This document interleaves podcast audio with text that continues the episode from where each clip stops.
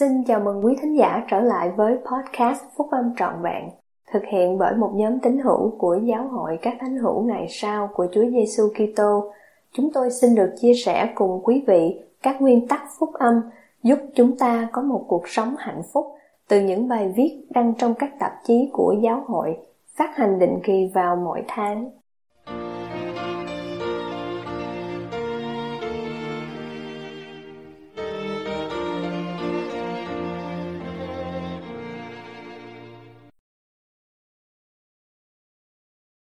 Sự tha thứ sẽ biến đổi sự cay đắng thành tình thương bài của anh cả david e sorensen thuộc chủ tịch đoàn nhóm túc số thầy 70 của giáo hội các thánh hữu ngày sau của Chúa Giêsu Kitô đăng trong tạp chí Liahona vào tháng 5 năm 2003. Sự tha thứ có nghĩa là các vấn đề trong quá khứ không còn bức chế số mệnh của chúng ta và chúng ta có thể chú tâm vào tương lai với tình yêu thương của thượng đế trong lòng mình.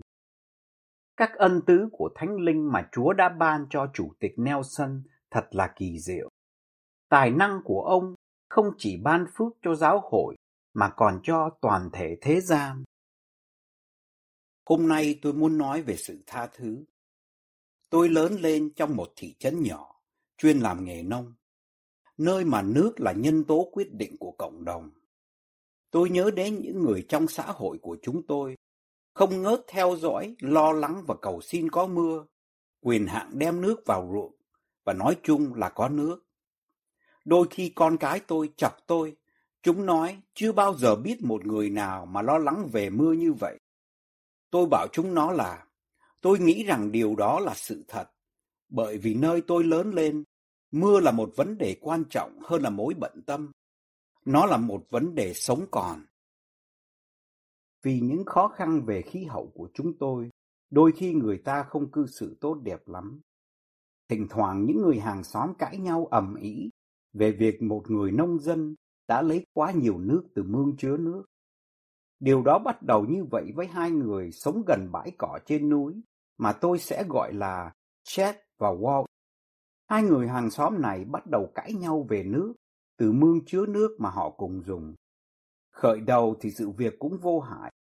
Nhưng theo năm tháng thì hai người đó để cho những bất đồng ý kiến của mình trở thành sự bực tức và rồi thành điều tranh cãi, ngay cả đến việc đe dọa. Một buổi sáng tháng bảy nọ, cả hai người đó thấy rằng một lần nữa họ bị thiếu nước mỗi người đi đến mương để coi điều gì đã xảy ra. Trong ý tưởng của mỗi người đều nghĩ rằng người kia đã ăn cắp nước của mình. Họ cùng một lúc đến chỗ, cái cửa cống để khóa hay tháo nước. Lời qua tiếng lại đầy giận dữ và trận ấu đã xảy ra sau đó. Walt là một người đẫy đà, khỏe mạnh. Chet thì nhỏ con, rắn chắc và dẻo dai. Cuộc ấu đã đi đến cực điểm thì những cái xẻng mà hai người đang mang được dùng làm vũ khí đánh nhau. Bất ngờ, Walt đập cái xẻng vào mắt Chet, khiến cho Chet bị mù một con mắt. Nhiều năm tháng trôi qua, nhưng Chet cũng không thể tha thứ hay quên đi chuyện đó được. Sự tức giận về con mắt của mình bị mù, sôi sục trong người ông, và lòng căm thù của ông càng trở nên mãnh liệt thêm. Một ngày nọ, Chad đi đến kho thóc của mình, lấy cây súng từ cái giá gác, leo lên ngựa và cưỡi đến chỗ cái cửa cống để khóa hay tháo nước của mương. Ông xây một cái đập trong mương và ngăn nước chảy đến nông trại của Walt. Biết rằng chẳng bao lâu Walt sẽ đến để xem điều gì đã xảy ra. Rồi Chad núp vào bụi cây và chờ. Khi Walt xuất hiện, Chet bắn chết Walt. Rồi Chet leo lên ngựa, đi về nhà mình và gọi người cảnh sát trưởng. Báo tin ông mới vừa bắn chết Walt. Cha tôi được yêu cầu ngồi vào bồi thẩm đoàn xét xử Chet về tội giết người. Cha tôi tự tuyên bố không đủ tư cách bởi vì ông là một người bạn lâu năm của cả hai người và gia đình của họ. Chet bị xét xử và bị kết án sát nhân và lãnh án tù chung thân. Nhiều năm sau người vợ của Chet đến xin cha tôi ký vào thịnh nguyện thư kêu gọi sự khoan hồng của vị thống đốc đối với chồng mình. Hiện giờ sức khỏe đang suy sụp sau khi ở tù nhiều năm trong nhà giam của tiểu bang. Cha tôi đã ký vào tờ thịnh nguyện thư ấy. Vài đêm sau đó, hai người con trai lớn của Walt xuất hiện trước cửa nhà chúng tôi. Họ rất tức giận và khó chịu. Họ nói rằng bởi vì cha tôi đã ký vào thịnh nguyện thư, nên nhiều người khác cũng đã ký vào.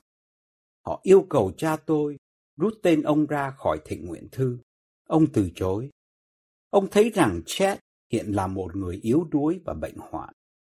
Chet đã đau khổ nhiều năm nay trong tù bởi vì tội dễ giận dữ. Cha tôi muốn thấy Chet có được một tang lễ và chôn cất đàng hoàng bên sự hiện diện của gia đình ông. Các con trai của Walt giận dữ đáp nhanh. Nếu ông ấy được thả ra khỏi tù, thì chúng tôi chắc chắn rằng ông ấy và gia đình của ông ấy sẽ bị hãm hại.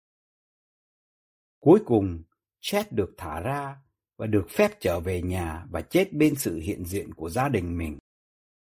May thay, không có sự bạo động nào thêm giữa hai gia đình. Cha tôi thường than thở rằng việc Chet và Walt, hai người hàng xóm và bạn bè, từ thời niên thiếu này, đã để cho cơn tức giận của họ điều khiển họ và hủy hoại cuộc sống của cả hai. Thật là bi thảm biết bao, vì cơn giận dữ trong một giây lát đã gia tăng thành sự mất kiềm chế, cuối cùng đã cướp đi mạng sống của cả hai người, chỉ bởi vì hai người đã không thể tha thứ cho nhau vì một chút nước tưới ruộng. Đấng cứu rỗi đã phán, khi ngươi đi đường với kẻ nghịch mình, phải lập tức hòa với họ. Như thế, Ngài đã truyền lệnh cho chúng ta phải giải quyết sớm những dị biệt của mình, kẹo cơn giận dữ trong chốc lát, gia tăng thành sự tàn nhẫn về thể xác hay tình cảm, và chúng ta để cho cơn giận dữ điều khiển chúng ta. Nguyên tắc này áp dụng đặc biệt trong gia đình chúng ta. Mối quan tâm cụ thể của các anh chị em có thể không phải là nữ, nhưng mỗi người chúng ta trên thế gian sống trong trạng thái căng thẳng của thế gian bất toàn này thì sẽ có lý do thật sự hay được cảm thấy để dễ bị phật ý chúng ta sẽ phản ứng như thế nào chúng ta sẽ dễ bị phật ý chăng chúng ta sẽ bới móc lỗi lầm chăng chúng ta sẽ để cho cơn giận dữ trong chốc lát chế ngự chúng ta chăng chủ tịch brigham young có lần đã so sánh việc bị phật ý như bị rắn độc cắn.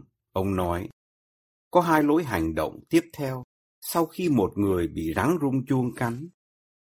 Một người có thể trong lúc giận dữ, sợ hãi hay căm thù đuổi theo con vật đó và giết chết nó. Hoặc người ấy có thể vội vàng lấy nọc độc ra khỏi người mình. Nếu chúng ta theo đuổi lối hành động sau thì chúng ta có lẽ sống sót được. Nhưng nếu chúng ta toan làm theo lối hành động trước thì chúng ta có thể không sống đủ lâu để giết con rắn.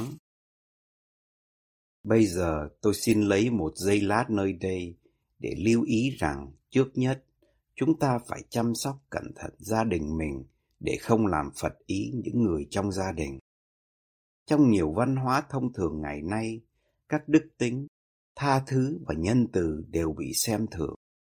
Trong khi sự nhạo báng, giận dữ và lời chỉ trích gay gắt thì lại được khuyến khích. Nếu không cẩn thận, chúng ta có thể xa vào những thói này trong nhà và gia đình của mình.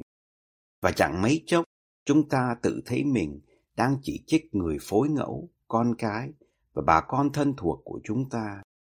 Chúng ta chớ làm tổn thương những người mà chúng ta yêu thương nhất bằng lời chỉ trích ích kỷ. Trong gia đình của chúng ta, những sự tranh cãi nhỏ và chỉ trích vụn vặt nếu không tìm cách kiềm hãm thì có thể hủy hoại tình gia đình và gia tăng thành sự bất hòa, ngay cả đến sự ngược đãi và ly dị. Thay vì thế, cũng giống như nọc độc, chúng ta phải vội vàng giảm thiểu sự tranh cãi, loại bỏ sự nhạo báng, bỏ đi lời chỉ trích và cởi bỏ sự bực tức và giận dữ. Chúng ta không thể ngồi nghiền ngẫm những cảm nghĩ nguy hại như thế dù cho chỉ một ngày. Hãy đối chiếu câu chuyện bi thảm của Walt và Chet với tấm gương của Joseph người Ai Cập. Những người anh của Joseph đã ganh ghét ông, họ âm mưu lấy mạng ông và cuối cùng bán ông làm nô lệ. Joseph bị mang đến Ai Cập và vất vả trong nhiều năm để thăng tiến từ cảnh nô lệ. Trong những lúc khó khăn này, Joseph đáng lẽ đã phải lên án các anh của mình và thề trả thù. Ông đáng lẽ đã phải làm dịu nỗi đau của mình bằng mưu đồ sự trả đũa một ngày nào đó, nhưng ông đã không làm như vậy.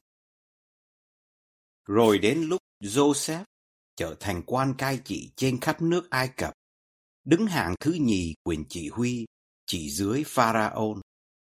Trong lúc nạn đói tàn khốc hoàng hành, các anh của Joseph đi đến Ai Cập để kiếm thức ăn. Họ không nhìn ra Joseph, họ cúi đầu trước ông bởi vì chức vụ cao của ông. Chắc chắn là vào lúc ấy, Joseph có quyền hành để thực hiện việc trả thù. Đáng lẽ ông đã bắt bỏ tù các anh của mình, hoặc ngay cả kết án xử tử họ. Thay vì thế, ông đã xác nhận sự tha thứ của ông. Ông nói, tôi là Joseph, em mà các anh đã bán, đặng bị dẫn qua xứ Egypto. Bây giờ đừng sầu não và cũng đừng tiếc chi về điều các anh đã bán tôi đặng bị dẫn đến xứ này. Đức Chúa Trời sai tôi đến đây trước đặng làm cho các anh còn nối dòng trên mặt đất và nương một sự giải cứu lớn đặng giữ gìn sự sống cho anh em. Không chẳng phải các anh sai tôi đến đây đâu, ấy là Đức Chúa Trời. Ý muốn của Joseph để tha thứ đã biến đổi sự cay đắng thành tình thương. Tôi muốn nói rõ rằng chớ nên nhầm lẫn sự tha thứ các tội lỗi với dung thứ điều ác. Thật ra trong bản dịch Joseph Smith, Chúa đã phán, xét đoán với sự ngay chính. Đấng cứu rỗi phán bảo chúng ta phải từ bỏ và chống lại điều ác trong mọi hình thức của nó. Và mặc dù chúng ta phải tha thứ cho người láng giềng, làm tổn thương chúng ta, nhưng chúng ta vẫn phải cố gắng với tính cách xây dựng ngăn ngừa việc lặp lại sự tổn thương đó. Một người phụ nữ bị ngược đãi thì không nên tìm cách trả thù, mà người ấy cũng chẳng nên cảm thấy rằng mình không thể ra tay hành động để ngăn ngừa sự ngược đãi khác thêm. Một doanh gia bị cư xử không công bằng trong một vụ giao dịch không nên ghét người mà đã bất lương, nhưng có thể áp dụng các biện pháp thích đáng để cải sửa điều sai trái sự tha thứ không đòi hỏi chúng ta chấp nhận hay dung thứ tội lỗi. Nó không đòi hỏi chúng ta làm ngơ điều sai trái mà chúng ta thấy trong thế giới chung quanh mình hay trong cuộc sống của mình. Nhưng khi chúng ta chống lại tội lỗi, chúng ta không được để cho lòng căm thù hay sự giận dữ điều khiển ý nghĩ hay hành động của mình. Đấng cứu rỗi đã phán, vậy nên ta nói với các ngươi là phải biết tha thứ cho nhau. Vì kẻ nào không biết tha thứ anh em mình thì sẽ bị kết tội trước nhan Chúa, vì kẻ đó còn mắc phải trọng tội hơn. Điều này không phải nói rằng sự tha thứ là điều dễ làm. Khi một người nào đó làm tổn thương chúng ta, hay những người mà chúng ta quan tâm đến, thì nỗi đau đớn đó có thể hầu như cực độ. Nỗi đau hay sự bất công đó cảm thấy dường như là điều quan trọng nhất trên thế gian và chúng ta không còn cách nào khác hơn là tìm cách trả thù. Nhưng đấng Kitô, hoàng tử bình an, dạy chúng ta một cách thức tốt hơn. Có thể rất khó để tha thứ một người nào đó về điều tai hại mà họ đã gây ra cho chúng ta.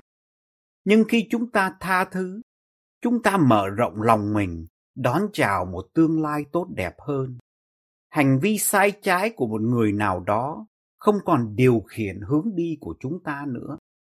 Khi chúng ta tha thứ những người khác, thì điều đó giải thoát chúng ta khỏi phải chọn lựa cách thức chúng ta sẽ sống cuộc sống của mình.